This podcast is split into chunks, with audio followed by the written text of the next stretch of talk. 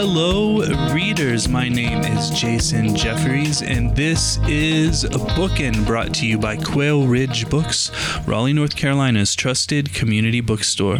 My guest today is Andy Weir. He is the author of the New York Times best-selling novel The Martian and the winner of the John W. Campbell Award. His new novel is Project Hail Mary, which is published by our friends at Random House. Andy, thank you for joining me. Hi, thanks for having me. Yeah, it's an honor to have you here. And I want to go ahead and tell our listeners up front before we get started that we will divide this podcast up so there will be no content before the commercial break that will feature spoilers. But after the break, we will get into some discussions that might contain spoilers. So if you have not yet read Project Hail Mary, or if you're reading it now, you may want to pause at the break before continuing, and I'll remind you later, just in case you forget. But Andy, before we dive into this excellent novel, I wanted to ask, I understand that you are a mixologist. That is, that you're skilled at making cocktails. What is your specialty? I don't know if I'm skilled at it, but it's a hobby I had for a bit. You know, it's funny. It's like I know all these cocktails, these fancy schmancy recipes, but the drink I like to make the most is just a rum old-fashioned. You just make an old-fashioned, but use a dark rum instead of whiskey. I like doing that. I mean, I have my own recipe for it, but what I really like is if you order that in any bar anywhere, you'll get a different experience every time because every bartender kind of has their own take on how to make an old-fashioned. So yeah, nice. That sounds really good to me, Andy. I'm going to have to order that the next time I go out. Say old-fashioned with dark rum. And, well, I generally ask what their rums are. Yeah. If they're well rum, if they have a dark rum in their well, it'll usually be Myers or something. But find out if they have some Zacapa or what's another good one? Yeah, Kraken. That's another good one. It's very sweet. It goes well with an old fashioned. Anyway. Nice. I'm a fan of the Kraken. Thank you, Andy. Yeah. This past year and change has been difficult, to understate the obvious, with political unrest, problems with the police, COVID-19, gasoline shortages, and on and on and on. A lot of people have spent a lot more time at home than they ever intended to, and that time has largely been in isolation for many. When you write a novel that takes place in outer space, isolation, of course, is a main theme by necessity. How long ago did you start writing Project Hail Mary, and did the environment surrounding COVID-19 influence it at all? And even if it didn't, do you expect that readers will project some of their experiences from the past year and a half or so onto Grace as he lives through this story in outer space? Well, I'm not sure when I started writing it, but I finished before COVID-19 was a thing. Or more accurately, I finished the first draft in like January of 2020. January of 2020. And so just as COVID, at that time, it was just in kind of Wuhan and people were noticing it had just been identified. And I finished the final edits and stuff in early March, right before it really started to become a pandemic. So I would say no, COVID didn't really have any effect on the creative side or the writing or anything like that. But but yeah, I can absolutely see how people living in isolation and reading the book would kind of project project that feeling into things. Absolutely. Thank you so much, Andy. And what is happening in this novel is that there is this parasite, might be the appropriate word, a space parasite called astrophage appears. And astrophage is siphoning energy from Sol, our sun, and it is doing so at an alarmingly fast rate. Where did this idea come from? Well, I started out by saying So I had an abandoned book that I was working on for a while called Zhek, Z-H-E-K. And I was working on that for about a year. I got about 70,000 words in, and then I realized that it sucked. And it was kind of unsalvageable. So I ditched it and started writing a completely new novel, Artemis, instead. Mm. But Zhek had a lot of problems that made it kind of untenable as a project, but it did have one pretty cool thing in it, is this concept of a special spacecraft fuel called black matter. And what black matter did was, it was this kind of mysterious substance that had been invented by aliens that when any electromagnetic radiation, in other words, light, any light that hits it would be converted into more black matter by the map by E equals MC squared. So you could if you had any black matter at all, you could grow more of it just by, well, shooting it with a strong laser or whatever. But E equals MC squared is absurd how much energy there is in a very small amount of mass. So it takes a while to get large quantities of black matter. But the point is, it was this perfect energy storage medium. It's basically like antimatter, but without all the dangers involved. And you could use that as an excellent spacecraft propellant, because you convert the energy back into light, shoot that out the back of your ship, and your ship will go forward, because, although most people don't know this, light actually has momentum. If you were out floating in deep space in a spacesuit and you turned on a flashlight, the flashlight would actually give you a tiny amount of thrust. Anyway, so I was thinking about, I want to write a story where we have that. Like, Zhek had all sorts of problems, but black matter is cool. I want to write a story where we have that. Then I was like, okay, but how do we get it? I don't want to write a story that takes place thousands of years in the future, and there's no way we can invent something like that with today's technology. Like, okay, what if they find it? What if it's like an alien thing that they find and start working on? Like, okay, that's interesting, but then I need to explain what the aliens, like why the aliens aren't around and where they came from and what they used it for and why it's there. Then I got to think like, well, it's actually like it turns energy into copies of itself. And so that's kind of sounds like life, doesn't it? That's what we do. And so I said, all right, instead of some weird alien technology or some magical substance that I don't explain, what if it's a life form? It's basically a mold or an algae that grows on the surface of stars. That's its native environment. And it can spore out to colonize, and infect, or whatever you want to use, nearby stars. And that's its life cycle, and that's how it works. And I decided, so let's say some of that ended up in our system, and then people get a hold of it, and then they start breeding that in farms and stuff like that. And then we can have our, I can have colonies on Mars. I could do everything. That would be the foundation of the science. And then I got to thinking, then I thought like, oh, well, we'd have to be really careful not to let any of that crap get in our sun, because it would breed out of control and maybe cause problems for Earth. 5-second pause. Oh, wait, no, that's the book. You know, there we are. That's the book. Okay, so the book now provides, so here's the problem itself. It provides you with an approach for a solution to the problem, right? Yeah, right, Nolan. Thank you so much. And I know it can be a really tough decision to abandon a project. So, well, I'm going to have to let my 5-year-old son listen to this part of the podcast, because he was having a sort of existential crisis last night, trying to figure out how people break out of Earth and into space. So the part about spacecraft propellant and thrust will be of interest to him. I was trying to explain all of that to him last night, but not as well as you can, I'm sure. So, Andy, so Project Hail Mary is initiated, and the idea is that there is a star, a relatively close star, that seems unaffected by astrophage, and we need to go there to find out why it is unaffected, in the hopes that we can save our sun, and by way of doing so, save life on Earth. Andy, what is this star? Does it really exist? And how long would it take us to get there? Well, yeah, within the context of the story, they notice that, of course, our sun is dimming, and it's because astrophage is just breeding. It's doubling its population wildly on the sun, and it's never going to like completely blot out the sun or anything, but even a 5 to 10% reduction of the sun's output would be basically fatal to all life on Earth. Life on Earth evolved to have a certain amount of energy hitting the planet, and if that's not happening, we're going to have the mother of all ice ages, right? Mm-hmm. So, and they notice that all the nearby stars are also dimming, they notice from observations, except this one star, Tau Ceti. Tau Ceti is real.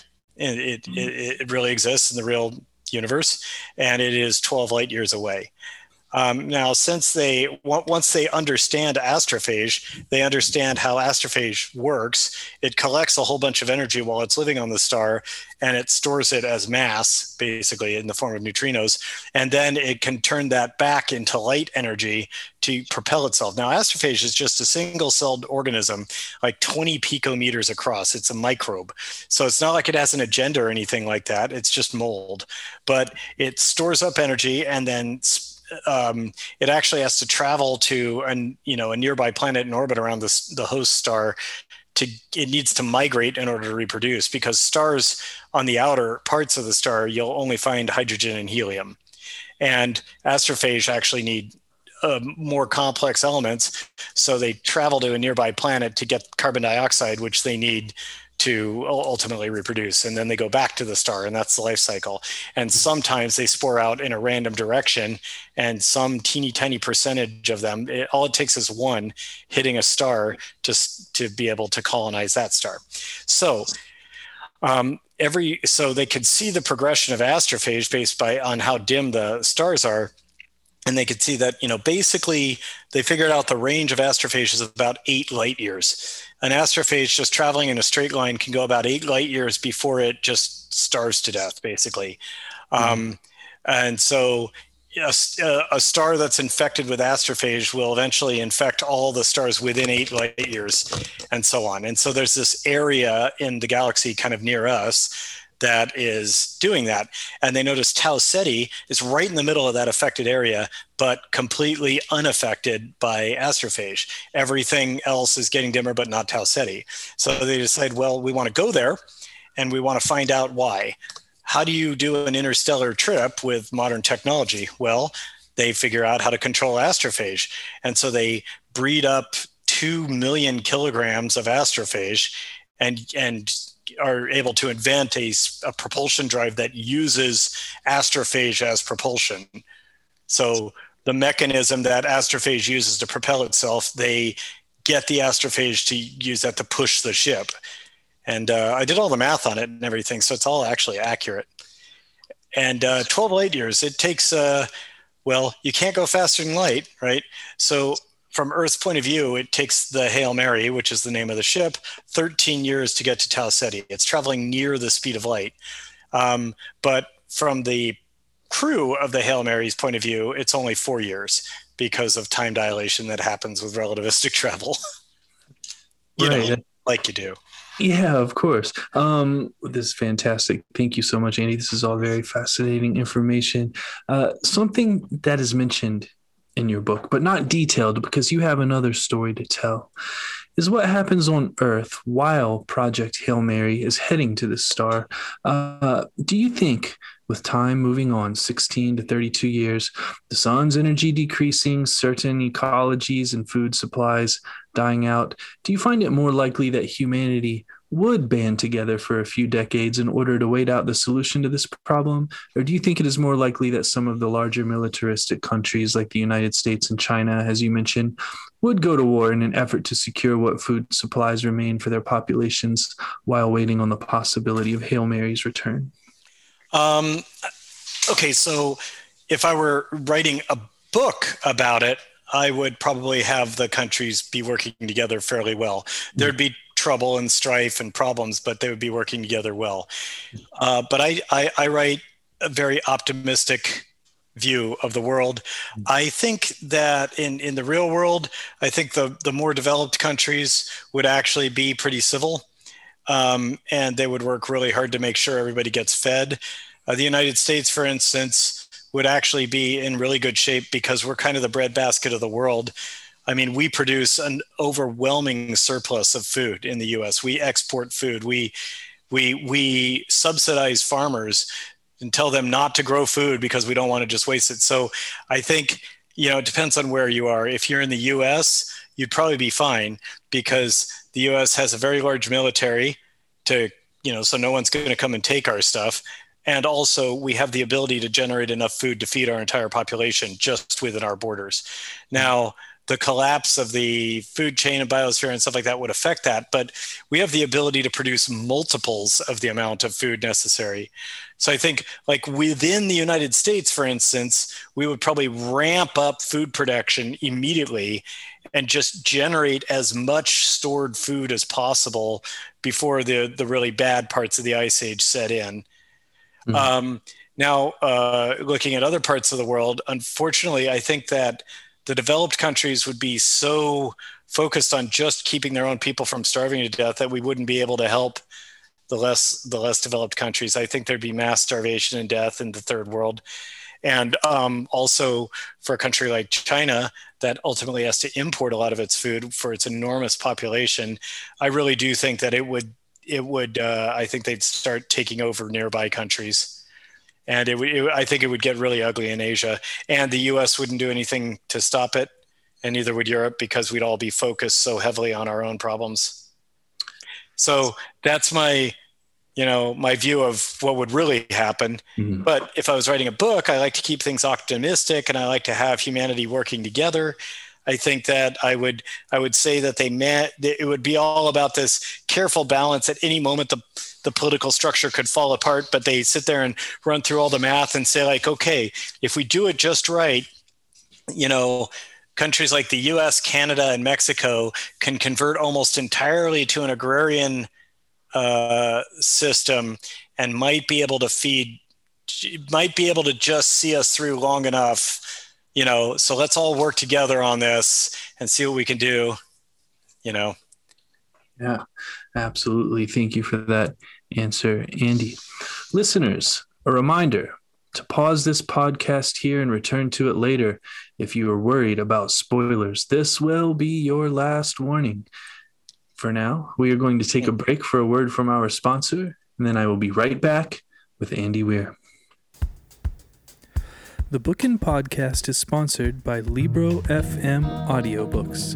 Libro.fm lets you purchase audiobooks directly from your favorite local bookstore, Quail Ridge Books.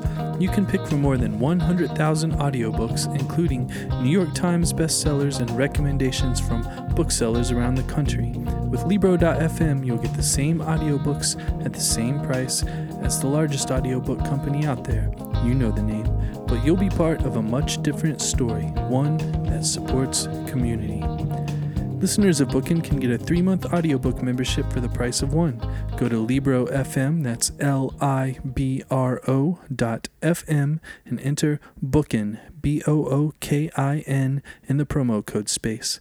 With each listen, take pride in knowing that you're supporting local bookstores. I'm back with Andy Weir, author of Project Hail Mary, which is published by our friends at Random House. And listeners, we have entered the spoiler section of the interview. I told you that it was your last warning, but I lied. This is your last warning. Spoiler. Yes, exactly. Andy, I want to talk about the first meeting between Grace and Rocky and how their relationship progressed from there. Can you talk to us about the thought process that went into human and alien communication? That is, how Grace and Rocky would begin the process of communicating with one another. I had such a fun time with that. I mean, that was, I had it in mind all along for this to be a first contact story. And for those of you who ignored the spoiler warning, haven't read the book and are listening to the podcast anyway, basically once Ryland reaches Tau Ceti, he finds there's an alien spacecraft there. And it turns out these alien, although it takes there's quite a lot of first contact stuff and language stuff, but ultimately it turns out these aliens, they're from the star 40 Eridani, which is also another real star, and they have the exact same problem. Astrophage has also infected their star, and it's going to destroy their biosphere, and they also notice that Tau Ceti isn't affected, so they also sent a ship. And we meet Rocky, who is from that planet, and he's an Iridian. As our Rocky's language is all just musical notes and tones. It sounds kind of like whale song, but he has 5 sets of vocal cords, so he can make chords. And so everything that is named having to do with Rocky and his species and stuff was named by Ryland. So he calls him Rocky because he looks like a roughly pentagonal, he looks like a spider that's about the size of a Labrador dog, and he's roughly pentagonal with 5 arms. And the arms, you could call them arms, you could call them legs, they're interchangeable. They can stand on 2 or 3 of those appendages and use the others for work. Each arm has like basically a shoulder, an elbow, and then 3 claws at the end that are like at 120-degree angles, so they can grip, stuff like that. And so that's what Rocky is. Also, just because I like hard sci-fi, I like realistic science fiction, I said, like, none of this, like, you know, humanoid with some forehead bumps crap. I want, like, really, really alien aliens. Like, Rocky's species, the Iridians, like I said, they're like these spiders, and their carapace is like, has like rocky protrusions on it, hence the nickname that Ryland gave him. And then also their native environment is about 450 degrees Celsius of pure ammonia, and it's 29 times Earth's atmospheric pressure. It is completely fatal to any human who goes into their environment. And our environment is completely fatal to Iridians, not just because it's almost a vacuum as far as they're concerned, and also not just because it's incredibly freezing cold, deadly cold from their point of view, but also because, and they think this is, you know, Rocky says he's surprised to learn it's even possible for life to exist like this, but because we have free oxygen in our air. An Iridian who comes into our environment will literally just catch fire because it's really hot and it has flammable elements on its body. Their atmosphere doesn't have any free oxygen. So all that is like lots of fun. And then the other thing I had a lot of fun with was by saying that there are a few places where Iridian technology is better than Earth's, most notably materials science. They have this material that they've invented called xenonite, or that's what Ryland calls it. That's like the much, much higher tensile strength than anything humanity has ever invented. So they're definitely far ahead of us on materials science. But in just about every other way, Earth is much more advanced. And I thought I'd have fun with that too, because in almost every story, it's the aliens who are super advanced and teaching us stuff. But in this case, my protagonist has the unsettling realization. He's like, oh crap, I'm the advanced alien. Like I'm the one who has to try to help him and so on. And the book is really, from that point on, it's a kind of a buddy comedy. Now, less of a comedy, but I mean, there's a lot of jokes, but it's really a story about friendship. And that's a thing I wanted to do. They're both scientists and they have the same objective. Find out why Tau Ceti is immune to astrophagia.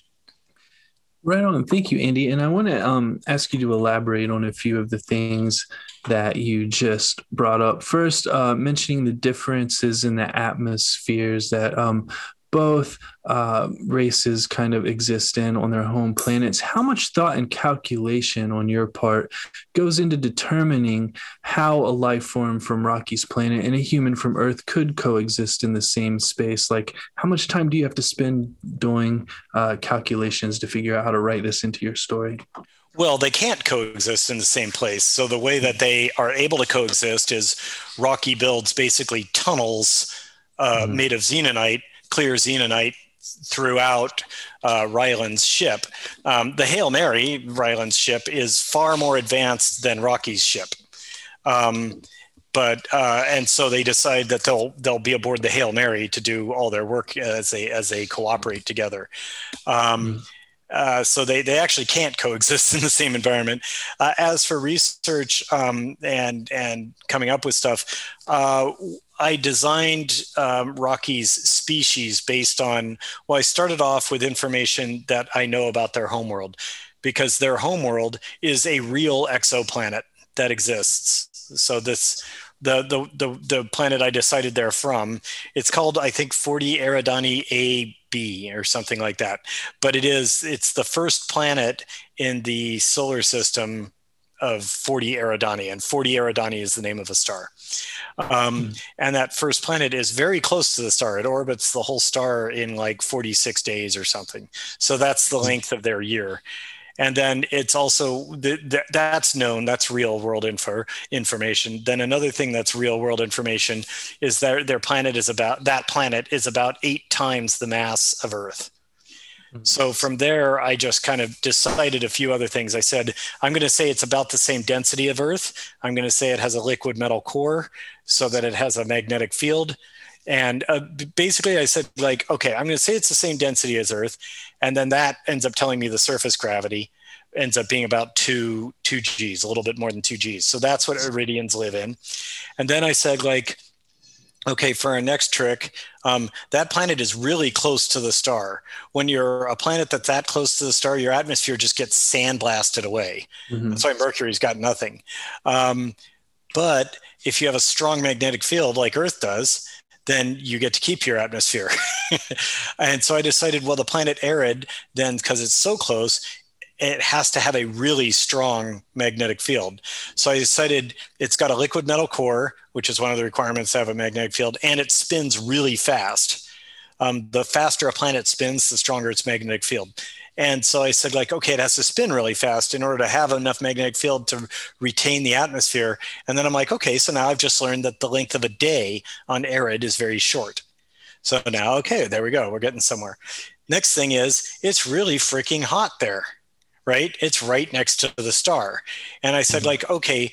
And I had decided, it's kind of a plot thing in the book, but I decided that contrary to what our protagonist genuinely believed, you do actually require liquid water for life, or at least within this context. We later find out it's a panspermia event, and we're all extremely distantly related, but you do require liquid water for life. I'm like, how does a planet that close to a star have liquid water? How do you have an ocean that close to a star? I mean, it must be way, way too hot for that. And I'm like, well, the boiling point of water is based on the temperature and the pressure. So if the atmospheric pressure is really, really high, then the water can be really, really hot and still be liquid. So I did some math on that, and I decided that the atmospheric pressure, they have 29 times Earth's atmospheric pressure, which, and their surface temperature is about 210 degrees Celsius. The boiling point of water is higher than that at 29 degrees, at 29 atmospheres. So bit by bit, just by kind of doing these little logical tests in my mind, how do I make this? I ended up defining the environment that Rocky's biosphere evolved in. Mm-hmm. And from there, then I said, like, okay, so now how does that biosphere work? I'm like, that is a thick atmosphere. That's almost like an ocean.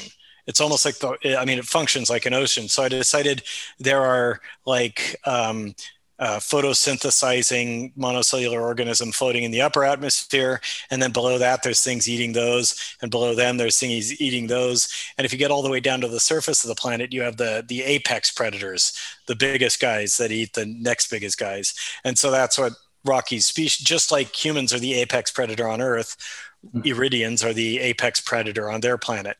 And then I decided, like, well, there's so much life and such a thick atmosphere that no light reaches the surface. So that means Iridians never evolved sight. And so he's actually blind, but he has excellent echolocation. And so it's bit by bit, this is how I ended up defining what Rocky's physiology is. That was right. Yeah, thanks, Andy. And super impressed, by the way, that you're just pulling all of these numbers out of your head. No. Well, I did all the research to get there, and I'm just remembering the results. That's all. Yeah, right on. Well, thank you, Andy. As you mentioned, humanity and Rocky's alien to us race are related. Astrophage, as it travels through space, seeds planets with what eventually evolves into sentient life. Can you talk to us about this theory that all life would be evolved from these same seeds?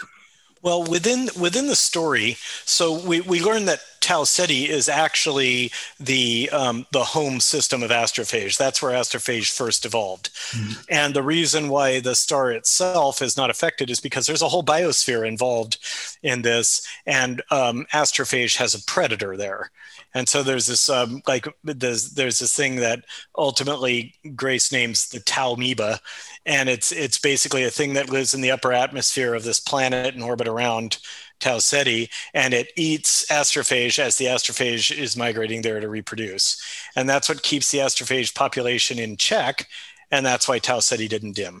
Okay, so that has a whole biosphere. Well, they realize during the book that an ancestor of astrophage, something from 4 billion years ago, because of course evolution's always happening everywhere, but some ancestor of astrophage was an interstellar microbe like astrophage, and it would go around and reproduce by whatever means it did. And every now and then it would land on a planet where it's able to reproduce and keep reproducing. And so planets were all seeded. Planets near the Tau Ceti system, star systems near Tau Ceti, were ultimately all seeded by this astrophage ancestor, including Earth and including the Iridian homeworld, the Rockies homeworld. And so what they find is that, astrophage and humans and Iridians, they all have mitochondria. They all use DNA to encode information. They all have the same alleles and proteins.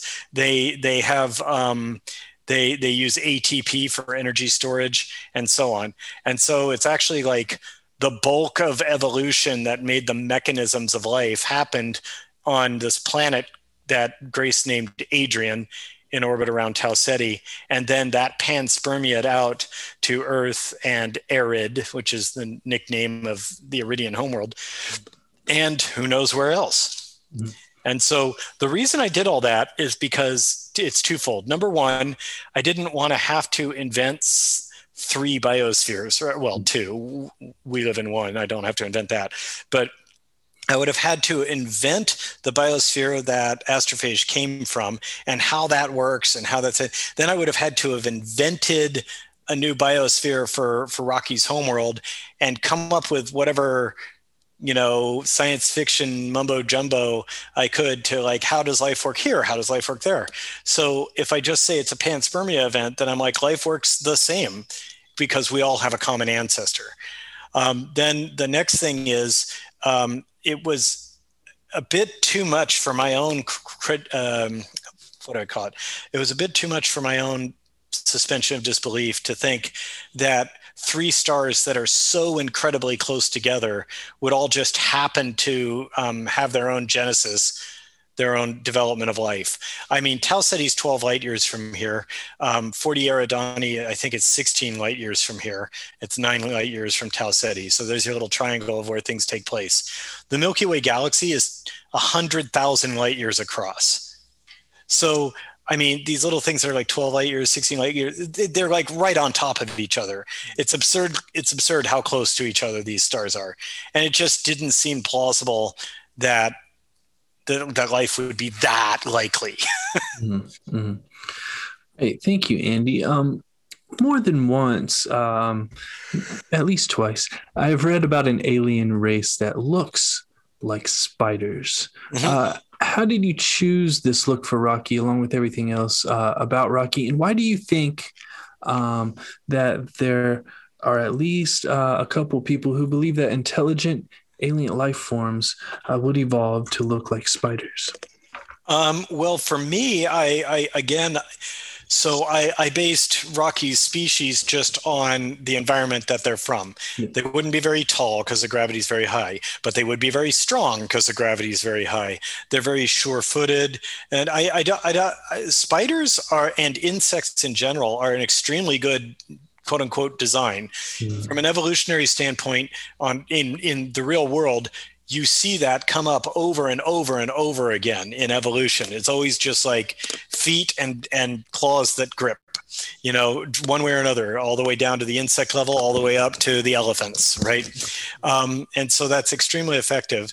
And since I decided there is no light reaching the bottom, then there doesn't have to be a primary, like one of the main purposes of our heads, which goes back to even before mammals separated from reptiles, one of the main purposes of our heads is to serve as basically a camera mount for our eyes. Mm. But if you don't have vision as part of your evolved traits, then you don't need that. You don't need like a head, and you can just have a carapace, a solid thing. Now you do need legs, you know.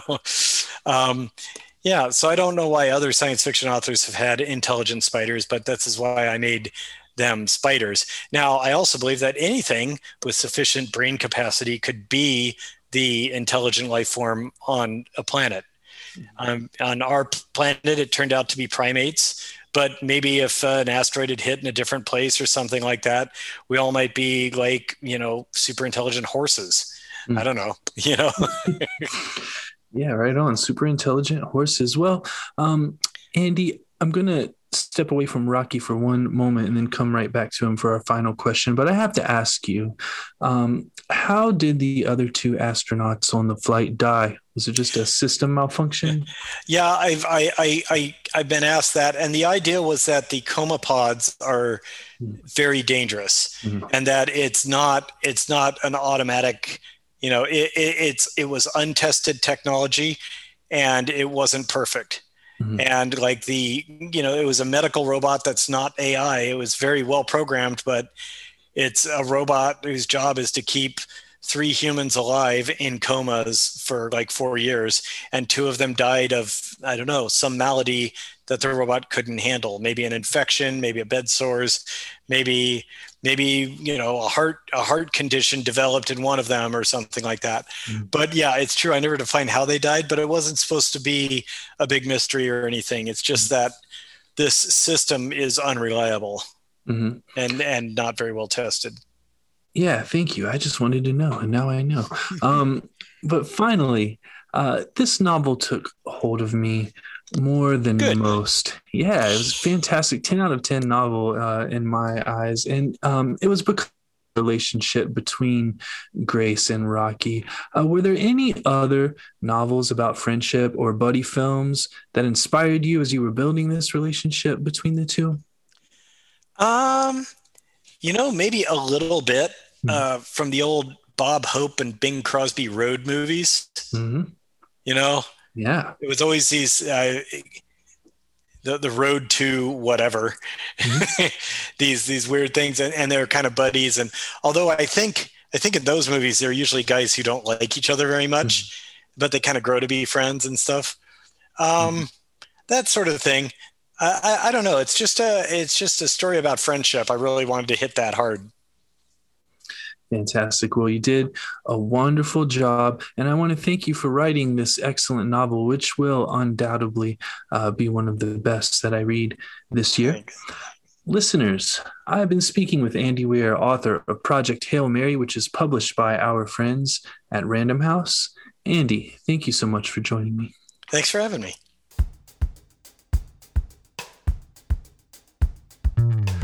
Once again, I would like to thank Andy Weir for joining me. Copies of Project Hail Mary can be ordered from www.quailridgebooks.com with free shipping for members of Readers Club Plus. I would also like to thank our sponsor, Libro.fm audiobooks. Please navigate over to Libro.fm and enter the promo code BOOKIN, that's BOOKIN, in the promo code space to get 1 free audiobook and support your favorite local independent bookstore in the process. My name is Jason Jeffries, and this has been Bookin'.